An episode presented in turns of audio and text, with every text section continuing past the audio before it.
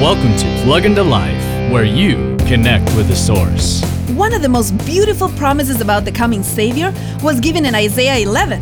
Take a moment to read this chapter. This is a description of the Savior. The Spirit of the Lord will rest on him, the Spirit of wisdom and understanding, counsel and strength and knowledge. He will stand as a standard for the people.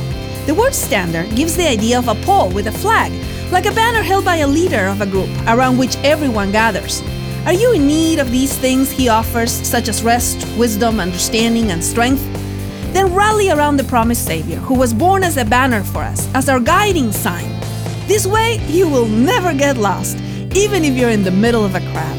Woohoo! For more insights and resources, plug into Jesus101.tv. That's Jesus101.tv.